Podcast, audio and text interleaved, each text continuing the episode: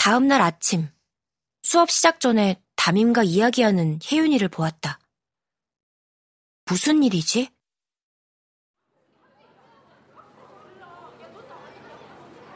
우리 이번 주부터 운동장 말고 다른 데서 걷자고 할까? 강은이가 내 옆자리에 앉으며 말했다. 엊그제 제비 뽑기로 자리를 바꾸었는데 강은이와 짝이 되었다. 짝이 되니 귀찮은 일이 많아졌다. 강은이는 한시도 입을 쉬지 않았다. 계속 말을 거는 바람에 쉬는 시간이나 점심시간에 잘 수도 음악을 들을 수도 없었다. 호수 나가서 걸으면 좋을 것 같은데 장장 생각은 어때? 강은이는 제멋대로 나를 장장이라고 불렀다. 장윤서 클럽장이라는 뜻이다. 담임한테 말해보든지. 그럴까? 강은이와 대화하는데 혜윤이가 우리 쪽으로 걸어왔다. 강은이는 혜윤이를 보자마자 신이 나서 말했다. 안 그래도 너한테 말하려고 했는데 우리 앞으로는 호수공원에서 걷자고 할까?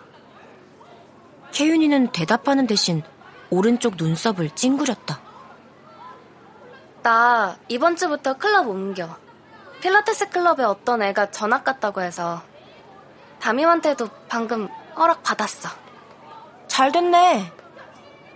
나는 축하한다고 말했다. 하지만 강은이는 떠나지 말라며 혜윤이의 팔을 잡고 늘어졌다.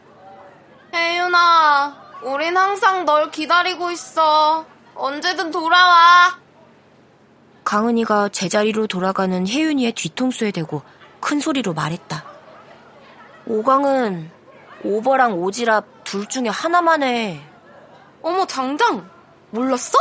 원래 둘은 세트라고! 난 고개를 절레절레 저으며 필통이랑 노트를 챙겼다. 반 아이들 중 절반은 이미 밖으로 나갔다. 오늘 1교시는 도서관 수업이다. 도서관을 이용하는 아이들이 너무 적다며 사서 선생님이 도서관 이용 방법에 대해 알려준다고 했다. 장장 같이 가! 강은이가 나를 따라 교실에서 나왔다. 도서관에는 우리 반 아이들 뿐이었다.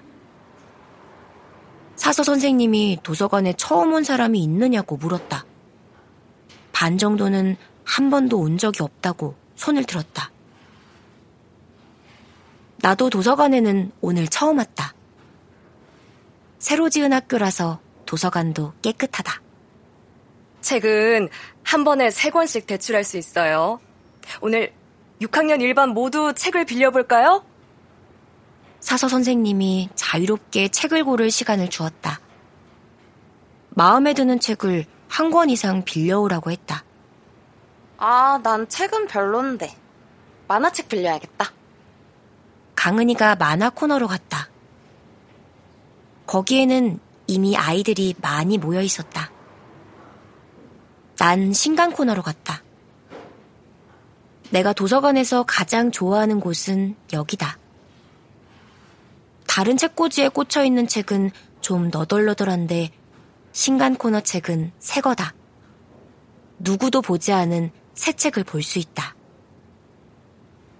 원래 나는 도서관에 오면 사서 선생님에게 읽을 책을 추천해달라고 하거나 반납함에 있는 인기 많은 책을 고른다. 하지만 채민이가 도서관의 보물은 바로 신간 코너에서 찾아야 한다고 알려주었다. 채민이는 새 책처럼 늘 깔끔했다. 밥을 먹다가 입가에 묻히지도 않고 옷에 흘리지도 않았다. 음식물이 이에 낀 적도 없다. 채민이의 주변도 그랬다. 지우개를 써도 가루를 깨끗하게 모아버려서 채민이 책상 주변에는 먼지도 없었다. 글씨도 또박또박 잘 쓰고 줄을 칠 때도 꼭 자를 대고 필기할 때도 여러 색깔 펜을 사용했다. 이런 또 채민이 생각을 했다. 생각하지 않으려고 해도 곳곳에 채민이가 있다. 함께한 시간과 추억이 정말 많으니까. 전학 오기 전을 떠올리면 채민이와 놀았던 기억이 대부분이다. 장윤서, 나는 널 용서하지 않아. 채민이의 마지막 얼굴이 떠올랐다.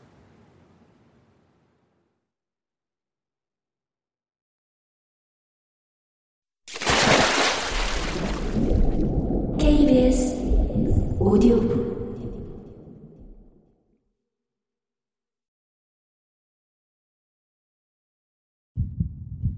갑자기 가슴이 콱 막히는 기분이 들었다. 숨이 잘 쉬어지지 않아 나는 쌕쌕거리며 책꽂이 앞에 그대로 주저앉았다. 어! 어머, 너 괜찮니? 사서 선생님이 물었고 나는 고개를 가로저었다. 보건실에 갈래? 그러겠다고 하려는데 어느새 강은이가 다가와 내 팔을 잡았다. 선생님, 제가 데려다 줄게요. 그래주면 고맙지. 나는 강은이의 부축을 받아 도서관에서 나왔다. 말 많은 강은이가 왜 그러냐고 물어보면 어쩌지 싶었는데 다행히 아무것도 물어보지 않았다. 그냥 괜찮을 거야. 라고 말하며 나를 잡아주었다.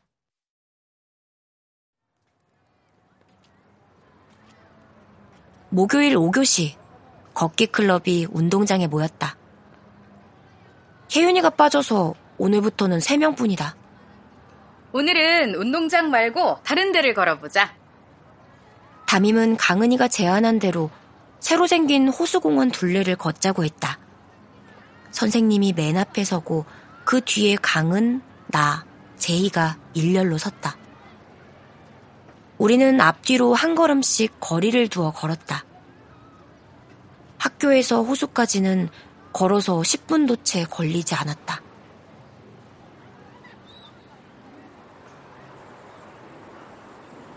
평일 오후라서 그런지 호수에 사람이 많지 않다. 전에 한 번 엄마 아빠와 함께 호수 산책을 온 적이 있는데 주말이라 사람들이 엄청 많았다. 선생님은 호수 한 바퀴가 2.6km라며 두 바퀴를 돌고 가자고 했다. 제이가 한 시간이면 충분하겠다고 중얼거렸다. 근데 지혜윤은 왜 안 와? 제이는 혜윤이 소식을 못 들었나 보다. 아, 필라테스 클럽으로 옮겼어. 난 고개를 돌려 제이에게 알려주었다. 혜윤이는 어제 걷기 클럽 채팅방을 나갔다. 운동화 사러 다녀온 뒤로 대화를 한 적이 없어서 제이는 혜윤이가 채팅방을 나간 것도 몰랐나 보다. 우리가 똑같은 운동화를 신은 채 일렬로 걷고 있어서인지 지나가는 사람들이 자꾸 바라봤다. 뭐 하는 거지?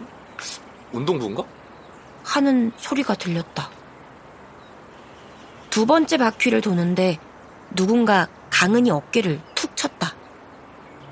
달리기를 하던 남자였다. 아, 뭐야! 강은이가 소리쳤다.